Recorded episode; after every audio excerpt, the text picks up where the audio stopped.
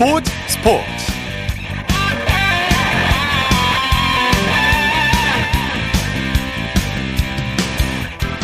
여러분 안녕하십니까? 아나운서 이창진입니다. 이번 시즌 해외 축구에서 최고의 활약을 보여준 선수를 꼽는다면 단연 손흥민과 황희찬 선수를 들 수 있겠죠. 특히 황희찬 선수의 지난 경기는 정말 대단했습니다. 전반에만 두 골을 몰아치면서 프리미어리그 데뷔 이후 한 시즌 두 자릿수 득점을 기록한 두 번째 한국인 선수로 이름을 남기게 됐습니다. 그야말로 최고의 시즌을 보내고 있는데요. 오늘 밤 올해 마지막 경기인 에버턴전이 있습니다. 이제 한 골만 더 추가하면 올 시즌 리그 득점 순위에서 손흥민 선수와 어깨를 나란히 하게 되고요. 리그 통산 득점에서는 박지성과 같은 19골을 기록하게 됩니다. 잠시 후 축구 전문 기자와 자세히 살펴보겠습니다. 토요일 스포츠 스포츠 먼저 프로배구 소식으로 시작합니다. 스포츠 동아의 강산 기자입니다. 안녕하십니까? 네, 안녕하십니까? 오늘 배구 경기장 분위기 어땠습니까? 네, 오늘 수도권에는 굉장히 많은 눈이 내렸는데요. 다행히 대전과 광주에서 열린 V리그 두 경기 관중 동원에는 큰 문제가 없었습니다. 예. 남자부, 남자부 경기가 열린 대전에 2,116명, 여자부 경기가 펼쳐진 광주에는 2,648명의 많은 관중이 입장했습니다. 네네. 남자부 경기부터 살펴보죠. 삼성화재가 최하위 KB손해보험을 꺾고 올해 마지막 경기를 기분 좋게 마무리했네요. 그렇습니다. 삼성화재 입장에선 최고의 마무리였는데요. 오늘 홈 경기에서 KB 손해보험을 3대 0으로 꺾고 5연승, 승점 37점으로 2위를 유지했습니다. 네. 최하위 KB 손해보험은 5연패에 빠졌습니다. 네. 세트 스코어는 3대 0이었는데 몇 세트 접전을 벌였죠.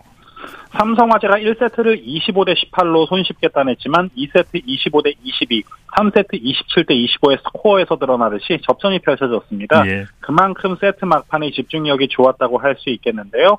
2세트 22대 22 동점에서 김우진의 서브를 앞세운 연속 득점이 승리의 발판이 됐고 3세트 25대 25 듀스에선 요스바니가 퀵오픈과 블로킹으로 연속 득점에 성공했죠. 네. 일주일간 휴식을 통해 체력을 충전한 게 막판을 버틴 힘이었습니다. 네. 요스바니 선수가 팀 승리를 이끌었죠. 그렇습니다. 오늘 요스바니 선수 블로킹 2개와 서브 1개 포함 양팀 최다 27점을 올렸고요. 공격 성공률도 57%로 좋았습니다. 또 김정호가 11점의 공격 성공률 83%, 김준호가 9점의 63.6%의 공격 성공률로 승리를 지원사격했습니다. 네. KB손해보험 선수들의 활약은 어땠습니까? 뭐 사실 오늘 KB손해보험의 경기력은 괜찮았습니다. 뭐 비에나가 17점, 홍상혁이 16점을 올렸고요. 예. 블로킹과 서브 등의 공격 지표에는 큰 차이가 없었습니다. 그러나 세트 막판 버텨내는 힘이 확실히 부족했습니다. 네. 삼성화재 김상호 감독 선수들을 칭찬했네요. 그렇습니다. 김상우 감독은 오늘 경기 후에 상대가 끈질기게 추격하면서 쉽지 않은 경기가 됐는데 선수들이 잘해줬다고 칭찬하면서 특히 세터 노재욱이 고질적인 허리 부상을 입고 잘 버텨주고 있다고 힘을 실어줬습니다. 네. 여자부 경기 살펴보죠. IBK 기업은행이 페퍼저축은행에게 완승을 거뒀네요. 그렇습니다. 여자부 경기에서는 기업은행이 페퍼저축은행을 3대 0으로 꺾고 승점 31점으로 3위 GS칼텍스를 수점 차로 추격했습니다. 네. 12연패에 빠진 페퍼저축은행은 남녀부 통틀어 유일한 한 자릿수 승점이죠. 7점으로 2023년을 마감했습니다. 네. 오늘 승리 1등 공신은 육서영 선수라고 할 수 있죠. 그야말로 최고의 활약을 보여줬습니다. 육서영 선수 오늘 블로킹 1개 포함 18점에 공격 성공률 56.7%를 기록했고요. 아베크롬비 선수는 공격 성공률 31.6%로 아쉬웠지만 블로킹 6개를 잡아내면서 18점을 보탰습니다. 네. 페퍼저축은행은 극심한 부진에 빠졌네요.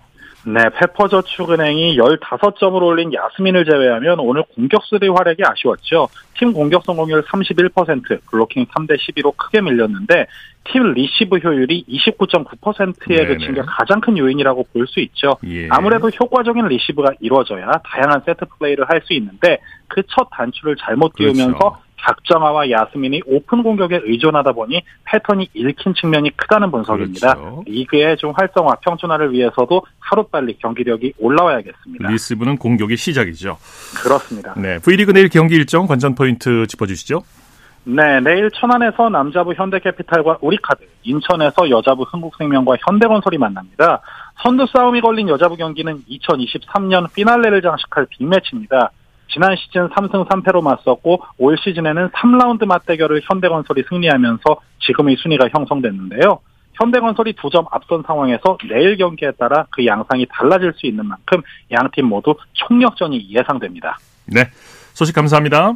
고맙습니다. 네, 프로배구 소식 스포츠 동아의 강산 기자였고요. 이어서 프로농구 소식 전해드립니다. KBS N스포츠의 손대범 농구 해설위원입니다. 안녕하십니까? 네, 안녕하세요. 자, 농구 경기장 분위기는 어땠습니까? 네, 역시 2023년 마지막 주말 어, 눈은 내리고 밖은 추웠는데 이럴 때만큼 농구장이 또 최고의 데이트 장소이자 휴식 장소가 아닌가 싶습니다.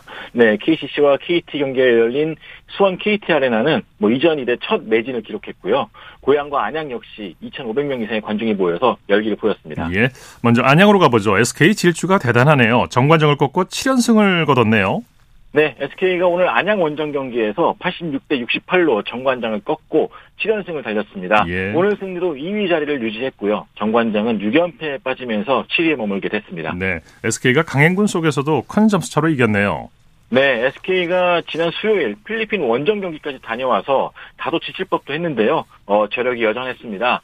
1쿼터는 20대 19로 박빙으로 끝냈지만 2쿼터에 정관장을 단 11점으로 묶고 공격에서는 26점을 퍼부으면서 쉽게 분위기를 잡았습니다. 네네. 오늘 자밀 워니 선수가 23득점 10리바운드로 선전한 가운데 안영준을 비롯한 국내 선수들 모두가 고른 활약을 펼치면서 승리를 도왔습니다. 네. SK는 오늘 3점 성공률이 28%에 그쳤지만 이 정관장의 야투를 41%로 묶고 리바운드 경쟁도 41대 31로 앞섰습니다. 네. 정관장은 주축 선수들이 부상으로 빠져서 그런지 전력 차를 극복하지 못했어요. 네, 정관장은 부상 때문에 심각한 타격을 입은 상태죠. 예. 대릴 먼로가 햄스트링, 김경원 선수가 무릎을 다친 상황인데 이 설상가상으로 렌즈 아반도마저 지난 원정 경기에서 상대의 거친 파울로 요추 골절이라는 큰 부상을 입었습니다. 네. 오늘 핵심 멤버 셋이 빠지다 보니까 결국 부상 공백을 극복하지 못했습니다. 네. 자, 이번에는 매진을 기록한 수원으로 가보죠. KT가 KCC의 8연승을 저지하고 기분 좋게 올해 경기를 마무리했네요. 네, KT가 홈 경기에서 이 상승세의 KCC를 98대 83으로 꺾었습니다. 오늘 승리로 LG와 공동 3위가 됐고요. KCC는 3라운드 들어 무패 행진을 달리다가 일격을 당하면서 5위에 머물게 됐습니다. 네, KT가 후반에 뒤심을 발휘했죠? 네, 오늘 KT는 부상에서 복귀한 허훈 선수가 큰 힘이 됐는데요. 덕분에 3쿼터에 32점이나 쏟아부으면서 분위기를 잡았습니다. 어, 수비에서는 문성곤 선수가 또 분위기를 이끌어줬는데 실제 7개의 스틸을 기록하면서 상대 실책을 끌어냈습니다. 네네. 외국 선수 패리스 배스 역시 3쿼터 12점을 12점을 몰아치면서 어, KCC라는 강팀을 또 꺾는데 일조했습니다. 네. 허훈 선수는 코뼈 골절 이후 성공적인 복귀전을 치렀죠. 네, 오늘 코뼈 부상에서 깜짝 복귀했는데요. 마스크를 쓰고 뛰어서 불편할 법도 했는데 역시 허훈이라는 말이 나올 정도로 좋은 플레이를 보여줬습니다. 예. 오늘 17분 동안 15득점, 어시스트 2개를 기록했는데 역시 허운 선수가 뛰다 보니까 볼 흐름도 상당히 좋았고요. 공격 분위기까지 큰 힘이 됐습니다. 네. 자, 고향에서는 최하위 팀 삼성이 소노를 큰 점수차로 이겼네요. 네, 삼성이 마침내 5연패에서 탈출하며 2023년을 웃으며 마무리했습니다. 오늘 고향 원정 경기에서 소노를 상대로 86대 67로 꺾으며 5연패에서 탈출했습니다. 예, 예, 오늘 경기는 특히 김효범 감독 대행 체제에서 거둔 첫 승이라서 더 값진 것 같아요. 네, 김효범 감독은 최근에 이제 사임한 은희석 감독의 자리를 물려받은 뒤 3연패로 고전했는데요. 오늘 승리 덕분에 마침내 감독 데뷔 후 첫 승을 거둘 수가 있었고요. 네. 어, 경기 후에는 그 공을 선수들에게 돌렸습니다. 네, 삼성은 선수들이 고른 활약을 보여줬죠. 네, 오늘 삼성은 초반부터 강한 에너지로 밀고 나갔습니다. 어, 특히나 센터 코피코번 선수는 명불허전이었는데요. 15득점에 12리바운드로 상대 꿀밑을 허물었습니다. 여기에 이정현 선수를 빼놓을 수가 없는데 뭐 이정현 선수가 오늘은 3점 슛을 모두 놓치긴 했지만 이 특유의 노련미를 앞세워서 이 팀이 필요할 때마다 상대 흐름을 끊으며 득점을 이끌어줬습니다. 네. 오늘 소노의 오노아쿠 선수가 징계를 받고 심판진은 경고 처분을 받았는데 징계에 대한 논란이 일고 있죠. 네, 어, 지난 28일 정관장과 소노 간의 경기에서 이 소노의 외국 선수인 오누아쿠 선수가 이 공중에 떠 있던 렌즈 아반도를 뒤에서 미는 이 비승인사적인 행동을 했습니다. 네. 어, 이로 인해서 아반도 선수가 뇌진탕, 요추골절, 손목 인대 손상 등 한 달 이상의 휴식을 필요로 하는 큰 부상을 입었거든요. 어, 애초 KBL은 이 행위에 고의성이 없다고 판단했는데 이 논란이 일자 뒤늦게 재정위원회를 개최했습니다. 어, 하지만 재정위원회 징계 수위가 논란이 됐는데요. 오누아쿠 선수에 대해서는 제재금 300만 원, 이 심판들에게는 경고 조치만 내려졌습니다. 예. 어, 고의 여부를 떠나서 상대적으로 선수 생명에 좀 영, 영향을 줄 만한 큰 행동이었는데 이 KBL이 사태의 심각성을 아, 사태의 심각성과 함께 이 선수의 건강을 너무 가볍게 여긴 것이 아닌가 하는 아쉬움 생각이 듭니다. 네네. 여자 프로농구 소식 살펴보죠. 삼성생명이 하나 원큐를 꺾고 연승에 성공했네요. 네, 3위 자리를 놓고 다투는 삼성생명과 하나원큐가 부천에서 맞대결을 가졌는데요. 삼성생명이 60대 53으로 승리하며 2연승을 달렸습니다. 네. 어, 삼성생명은 오늘 승리로 8승 8패로 5할을 맞추며 올스타 휴식기에 들어갔고요. 하나원큐는 순위 경쟁 중인 상대로 어, 삼성생명을 상대로 이 두 경기를 모두 지면서 이 4위에 머무르게 됐습니다. 네. 이해란 선수가 공수에서 맹활약했죠. 네, 오늘 후반전에는 어, 조금 과장을 보태서 이해란 선수만 보였다고 해도 과언이 아니었는데요. 어, 수비에서는 상대 패스길을 끊고 또 리바운드를 따내면서 에너지를 보탰고요. 4쿼터의 공격에서는 이 중요한 3점슛 두 개를 꽂는 등 23득점으로 선전했습니다. 네. 자, NBA 소식 살펴보죠. 오클라호마 시티가 덴버를 잡고 3연승을 거뒀네요. 네, 오클라호마 시티가 그 힘들다는 덴버 원정에서 한 번 더 웃었습니다. 오늘 덴버 원정 경기에서 119대 93으로 승리했는데요. 네. 홈에서만큼은 좀처럼 지지 않는 덴버 너겟이었지만 이 40점을 넣은 셰이 길저스 알렉산더, 24득점을 올린 이 쳇 홈그렌 선수를 당해내지 못하면서 무너졌습니다. 네. 어, 덴버는 니콜라 요키치 선수가 19득점으로 선전했지만 이 전체적인 에너지에 밀리면서 어렵게 경기를 풀어갔습니다. 네. 자, LA 클리퍼스는 멤피스를 제압했는데 양 팀 모두 많은 득점을 올렸네요. 네, 오늘 LA 클리퍼스가 홈 경기에서 멤피스를 상대로 117대 106으로 승리를 거뒀습니다. 오늘 승리로 클리퍼스는 2연승을 달리게 됐고요. 이 자 모란트 선수 복귀 이후에 4연승을 달리던 멤피스는 이 어제 덴버, 오늘 클리퍼스에게 패하며 2연패에 빠지게 됐습니다. 네. 이 말씀하신 대로 오늘 클리퍼스가 득점을 참 잘 뽑아냈는데요. 어, 무려 7명의 선수가 두 자리 득점을 올렸습니다. 어, 특히 폴 조지 선수가 23득점으로 팀 공격을 이끌어줬습니다. 네. 보스턴은 토론토를 누르고 5연승을 질주했는데 이 경기 역시 양팀 모두 100득점 이상 올렸네요. 네, 마지막까지도 손에 땀을 쥐게 하는 또 공격 농구를 펼쳤는데요.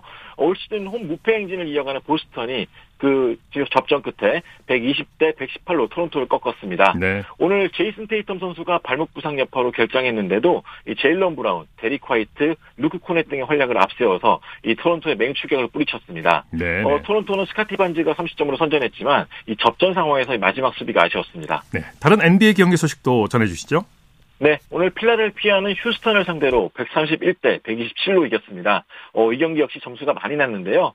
오늘도 필라델피아는 이 핵심 중의 핵심이라 할 수 있는 조엘 엠비드 선수가 또 한 번 결장을 했는데 이 타이리스 맥시 선수의 42득점 활약에 힘입어서 난적 휴스턴을 따돌렸습니다. 네. 어, 필라델피아는 최근 5경기에서 4승을 챙기고 있습니다. 네. 내일 국내 프로농구 경기 소식 관전 포인트 짚어주시죠. 네, 내일은 12월 마지막 날 세 경기의 남자 농구가 열리게 됩니다. 이 정관장과 DB가 만나게 되고요. LG는 창원에서 손호를 상대합니다. 어, 내일 경기 하이라이트는 밤 10시에 열리는 농구 영신 경기인데요.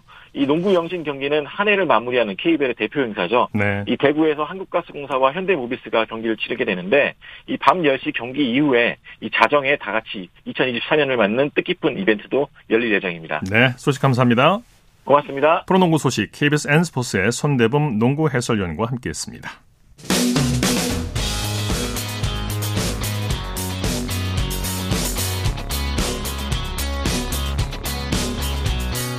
따뜻한 비판이 있습니다. 냉철한 분석이 있습니다. 스포츠 스포츠 토요일 스포츠 스포츠 생방송으로 함께하고 있습니다. 9시 32분 지나고 있습니다. 이어서 축구 소식 전해드립니다. 중앙일보의 김효경 기자와 함께합니다. 안녕하세요. 네, 안녕하십니까. 자, 손흥민 선수를 비롯한 해외파 선수들이 내년 1월 2일에 아시안컵 대표팀에 합류하게 되죠. 네, 대한축구협회는 토트넘의 손흥민을 포함한 대부분 해외파 선수들이 FIFA A매치 소집 규정에 맞춘 내년 1월 2일 아랍에미리트 아부다비로 합류한다고 밝혔습니다. 지난 19라운드 브렌트포드전에서 멀티골을 넣은 뒤 허리 부상으로 교체됐던 황희찬 선수도 큰 부상이 아니어서요 정상적으로 합류를 하게 됐습니다. 네. 위르겐 크레스만 감독이 이끄는 축구 대표팀은 현재 이제 국내파가 이미 소집이 돼 내일까지 훈련 중이고요. 2일에 출국하게 됩니다. 이미 분데스리가 휴식기에 들어가서 국내에서 머물고 있는 바이에른 미넨의 김민재 선수도 본진과 함께 출발합니다. 정말로 화려한 멤버들로 구성이 됐어요. 파리 생제르맹의 이강인 선수는 4일에 경기가 있어서 늦게 합류할 예정이라고요? 네, 파리 생제르맹은 4일에 열리는 툴루즈와 2023 트로페 데 샹피옹 경기를 치릅니다. 지난 시즌 리그앙 챔피언과 쿠프 드 프랑스 챔피언이 맞붙는 단판 대회죠. 이제 잉글랜드로 치면은 프리미어리그 우승팀과 FA컵 우승팀이 맞붙는 FA 커뮤니티 실드와 같은 개념의 대회입니다. 예. 이강인 선수는 슈퍼컵에 출전하겠다는 의지를 피력을 했고요. 클린스만 감독도 허락했습니다. 네. 이에 따라 4일 경기를 마치고 합류할 예정인데요. 대표팀은 6일 이라크와 평가전을 치르고 10일에 아시안컵 개최지인 카타르로 이동합니다. 네. 황희찬 선수는 잠시 후 자정에 한국인 프리미어리그 통산 득점 2위에 도전하죠. 네, 울버햄튼은 영국 울버햄튼의 몰리뉴 스타디움에서 에버턴을 상대로 20라운드 홈 경기를 치릅니다. 네. 앞서도 말씀드렸지만 허이찬 선수 지난 경기 허리 통증으로 교체됐지만 단순 근육 경련으로 이제 진단이 나오면서 출전이 유력한 상태입니다. 네. 지난 경기에서 두 골을 넣으면서 이제 통산 프리미어리그 득점을 18골로 늘렸습니다. 그래서 이제 한 골만 추가하면 맨체스터 유나이티드와 QPR에서 활약했던 박지성 선수와 어깨를 나란히 하게 됩니다. 네. 황희찬 선수의 골 결정력에 영국 현지도 놀라고 있다고 하죠.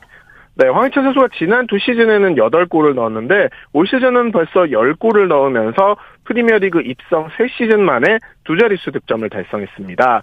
프리미어리그 사무국도 지난 두 시즌과 올 시즌 득점 기록을 비교했는데요. 지난 두 시즌에는 19개의 유효 슈팅으로 8골을 만들었지만 올 시즌에는 유효 슈팅 11개에 10골을 폭발했습니다. 대단한 겁니다. 골대 안으로 네. 네. 골대 안으로만 차면은 정말 다 골이 된 셈인데요. 네. 이 슈팅 전체 숫자로 봐도 3개당 한 골이라는 놀라운 득점 확률을 보이고 있습니다. 예, 네. 이 좋은 흐름을 아시안컵에서도 이어갈 수 있을지 기대가 됩니다. 이 프리미어리그 탑이 아닐까 싶어요. 자, 일본은 미토마 선수의 부상 때문에 고민이라고 하죠. 네, 브라이턴에서 활약 중인 미토마가 지난 22일 크리스탈 팰리스전에서 왼쪽 발목 부상을 당했는데요. 로베르토 제데, 제르비 브라이튼 감독이 6주 정도 출전이 어렵다고 상태를 전했습니다. 네, 네. 일본은 이미 미드필더 구보가 갈비뼈 부상을 당했고 수비수인 토미야스도 다쳐서 고민이 많은 상태인데요. 일본 언론은 조별리그 이후 미토마의 합류를 예상하고 있습니다. 일본 스포츠워치는 미토마가 걷기 시작하는 등 순조롭게 회복 중이기 때문에 16강 이후에는 뛸 수 있을 것으로 내다본다고 전했습니다. D조에 속한 일본은 무난하게 조별리그를 통과할 듯한데요. 만약 우리나라가 2조 1위 그리고 일본이 조 2위로 밀릴 경우에는 16강에서 만날 수도 있습니다. 네.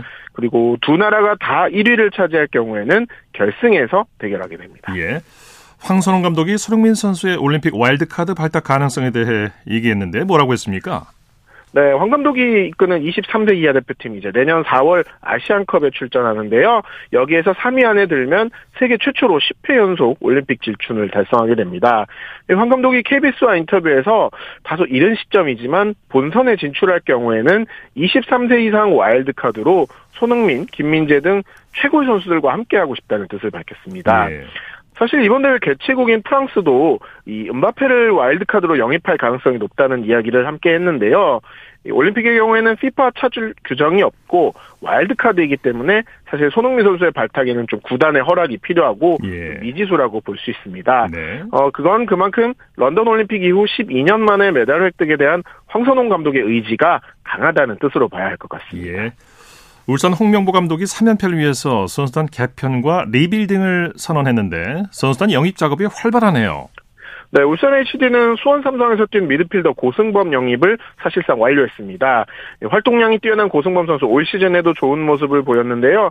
수원 삼성이 2부 리그로 강등되면서 여러 팀의 영입 제안을 받았는데 결국 울산으로 마음을 굳힌 듯합니다. 예. 울산은 유럽행이 유력한 서령우 그리고 정승현, 김기희 선수의 이탈에 대비해서 최근 심상민과 황석호 영입도 진행 중입니다.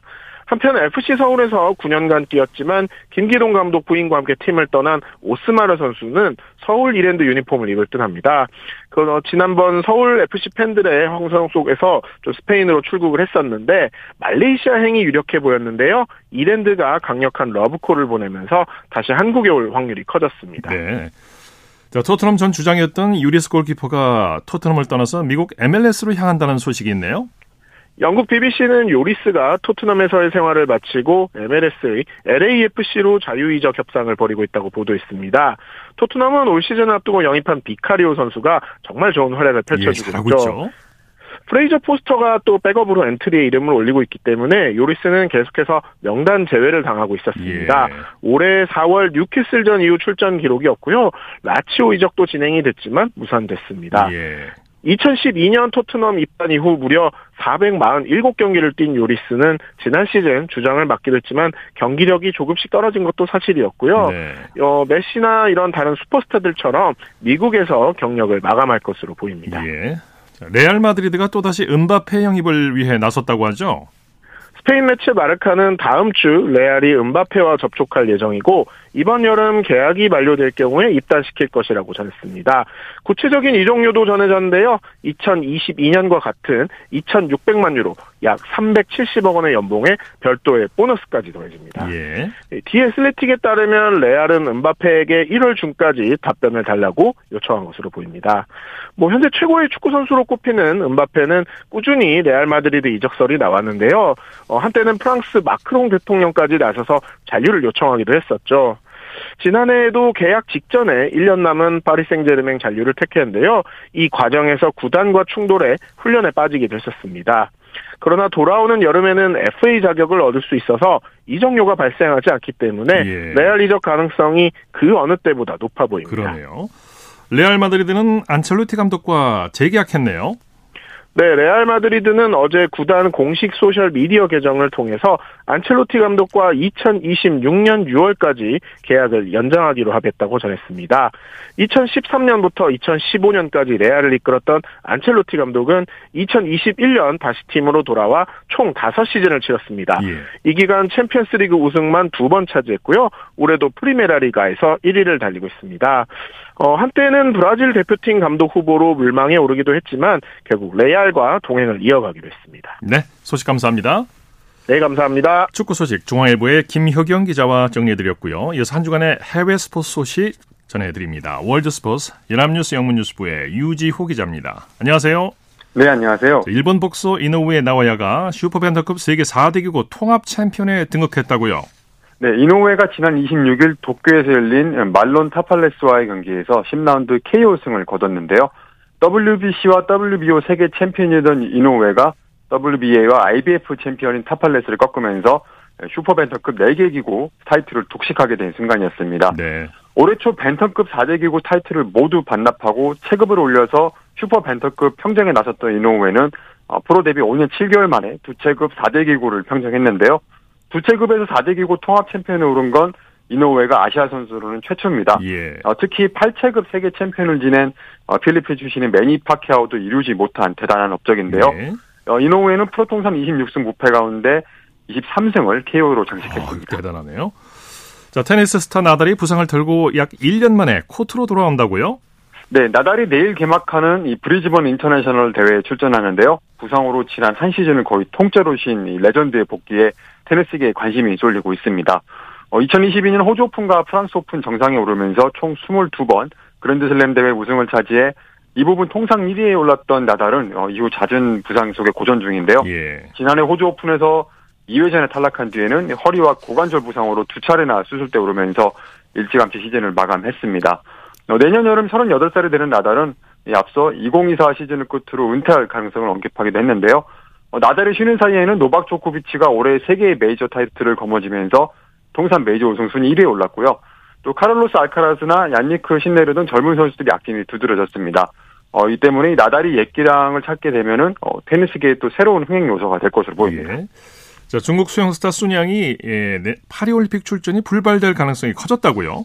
네, 앞서 도핑 규정 위반으로 징계를 받았던 순양이 어, 내년 파리올림픽에서 명예 회복을 노리고 있었는데요. 하지만 중국 수영연맹은 이 선수의 징계가 끝나기 전인 내년 4월에 올림픽 출전권이 걸린 중국 수영 선수권을 열기로 했습니다. 어, 최근 외신 보도에 따르면 중국은 오, 올해 세계 선수권 또 내년 세계 선수권 4월에 열리는 자국 선수권 결과를 반영해서 파리올림픽 출전 명단을 확정키로 했는데요. 순양은 현재 징계 때문에 5월 31일까지는 경기를 경기에 나설 수가 없습니다. 어, 중국 수영연맹 규정에 따르면 순양은 파리올림픽 대표로 선발되지 못하는 상황인데요.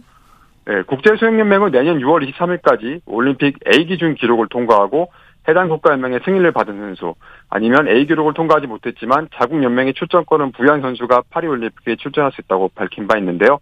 어, 쑨양이 내년 6월 A 기록을 통과하면 자격을 갖출 수 있지만 중국 연맹이 그 전에 올림픽 출전 선수 명단을 확정하면 그의 꿈이 물거품이 됩니다. 네.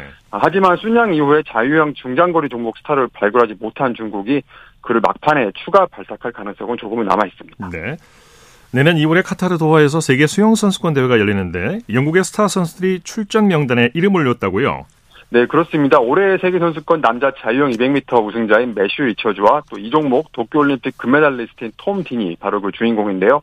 앞서 미국의 케이티 레데키나 호주의 아리안 티트머스 등 굵직한 스타들이 어, 파리올림픽에 전념코자 불참을 선언했는데 리처즈와 딘은 남자 자유형 200m 우승에 도전하기로 했습니다. 예.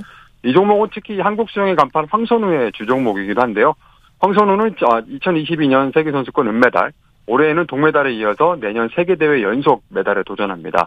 이 세 번째 메달을 금빛으로 장식하려면 리처즈와 딘을 넘어서야 할 텐데요.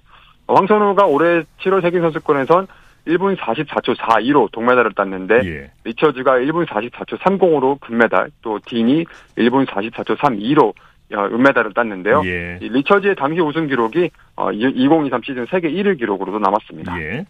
국제 승마 연맹이 러시아와 벨라루스 선수들은 선수들은 개인 중립 선수로도 올림픽에 참가할 수 없다고 결론을 내렸다고요. 네, 이 국제 승마 연맹이 지난 26일 이 두 나라 선수가 파리올림픽 올림픽 출전 자격을 얻지 못했다고 했는데요. 앞서 국제올림픽위원회 IOC는 어, 우크라이나를 침공한 러시아와 이를 도운 벨라루스 국적 선수가 개인 중립 자격으로 어, 파리 대회에 출전하도록 승인한 바가 있습니다. 하지만 그간 각종 징계로 국제 승마 대회에 출전하지 못한 러시아와 벨라루스 선수들은 올림픽 출전에 필요한 랭킹 포인트를 얻지 못했는데요. 예. 어, 승마 종목에서는 개인 자격으로 올림픽에 출전하려면 올해 1월부터 12월 사이에 국제연맹 주간 대회에서 이 랭킹을 유지해야 하는데 이 두 나라 선수들은 랭킹이 아예 오르지 못했습니다. 한편 연맹은 내년에도 이 자신들이 주관하는 대회에 러시아와 벨라루스 선수들의 출전을 금지시키고 이 두 나라의 대회 개최 금지 징계를 이어가겠다는 방침도 천명했습니다. 예. 소식 감사합니다. 네, 감사합니다. 월드스포츠 연합뉴스 영문뉴스부의 유지호 기자였습니다. 쳤다 하면 홈런이고 슛 골이고 각본 없는 한편의 드라마 그것이 바로 그것이 바로 손에 우승 트로피 목에 걸린 그 배달 너와 내가 하나 되는 그것이 바로 그것이 바로 그것이 바로 꿈꾸던 스포츠 꿈꾸던 스포츠 꿈꾸던 스포츠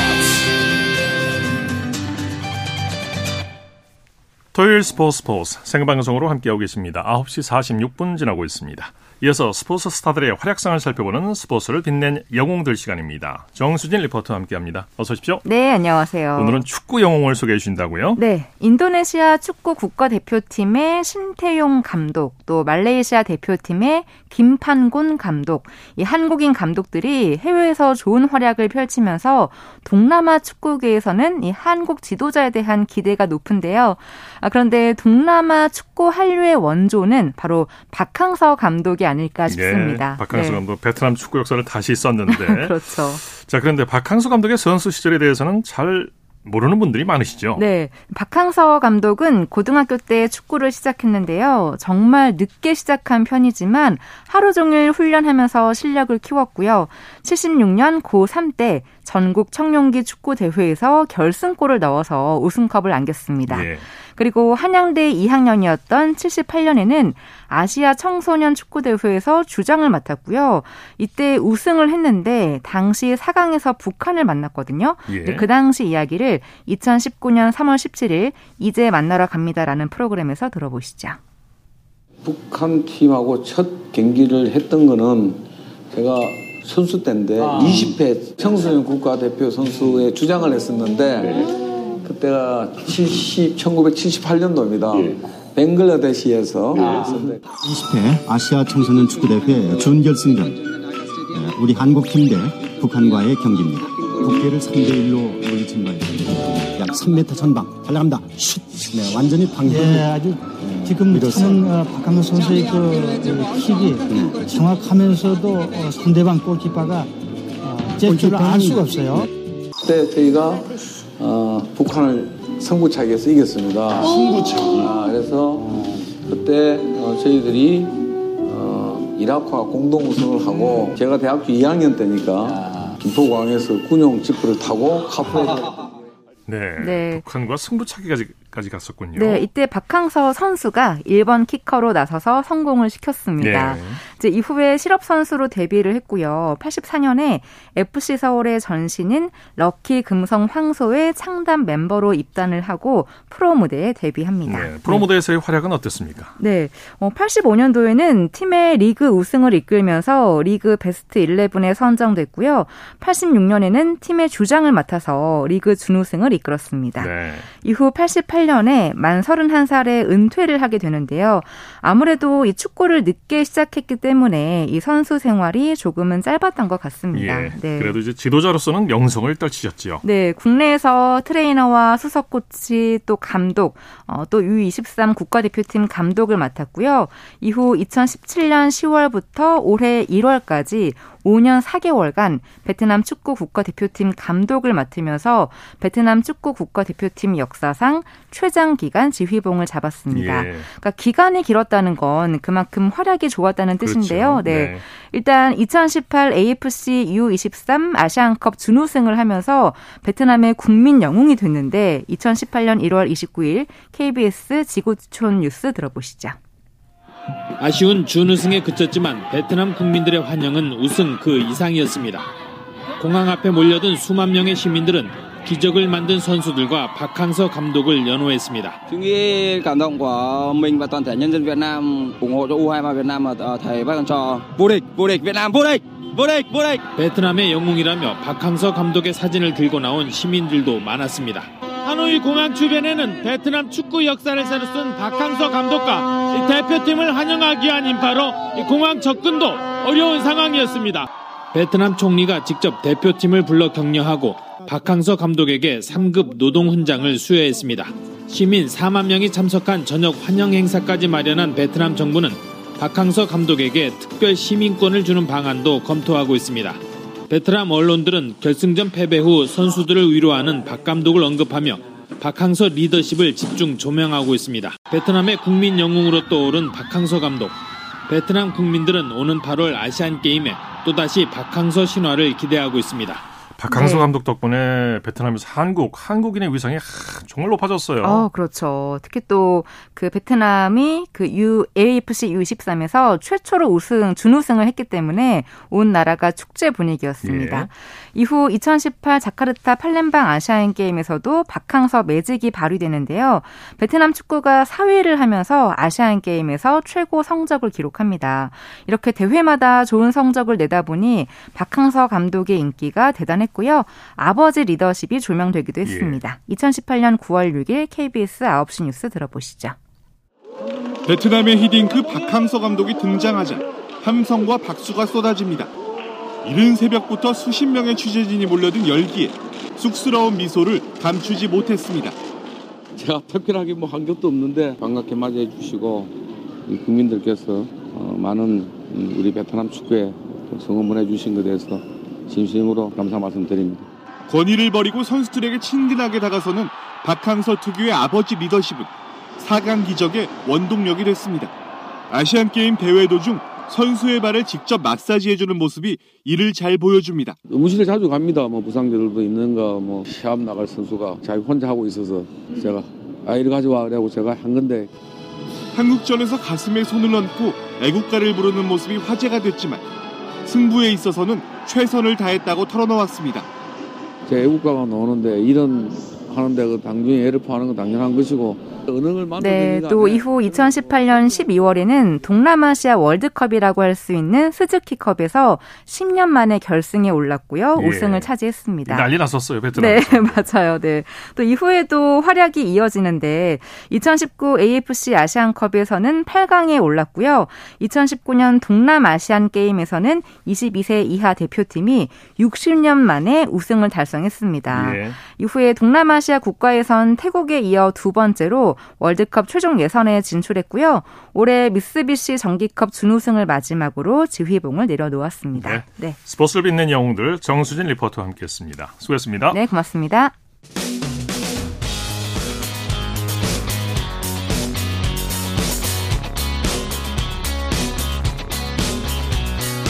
따뜻한 비판이 있습니다. 냉철한 분석이 있습니다. 스포츠 스포츠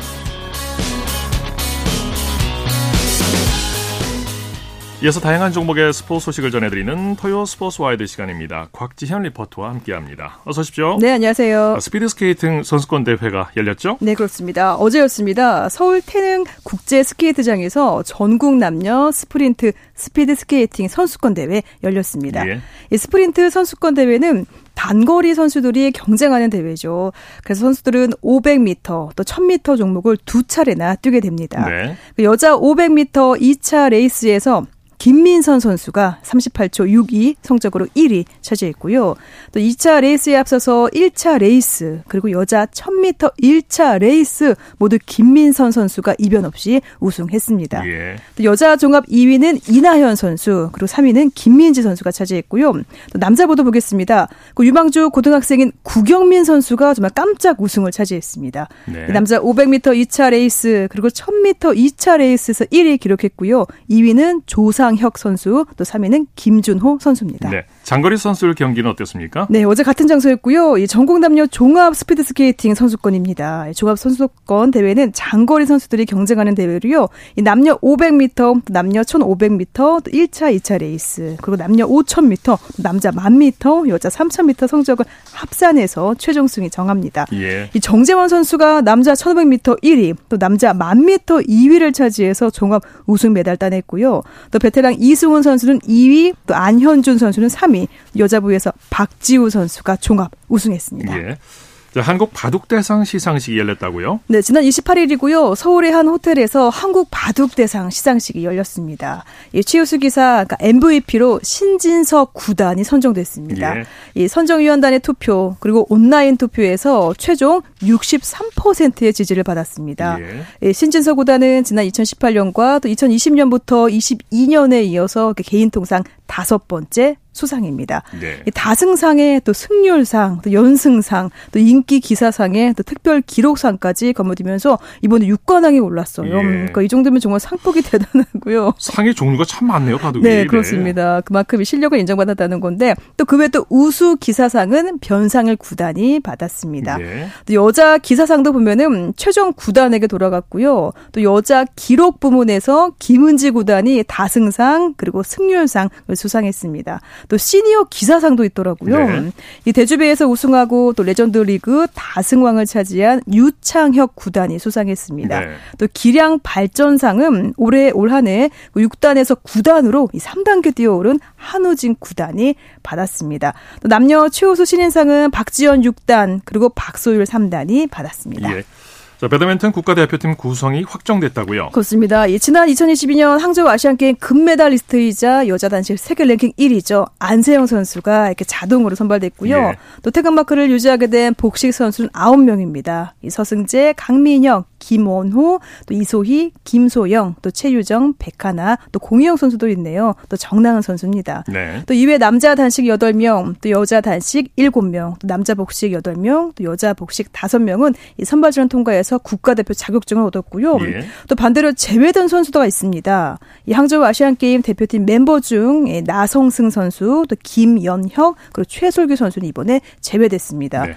또 첫 태극마크 영예를 얻은 선수도 9명이나 있습니다. 이 중에 김민선 또 이정민 선수는 2006년생으로요. 가장 나이가 어린 선수입니다. 네.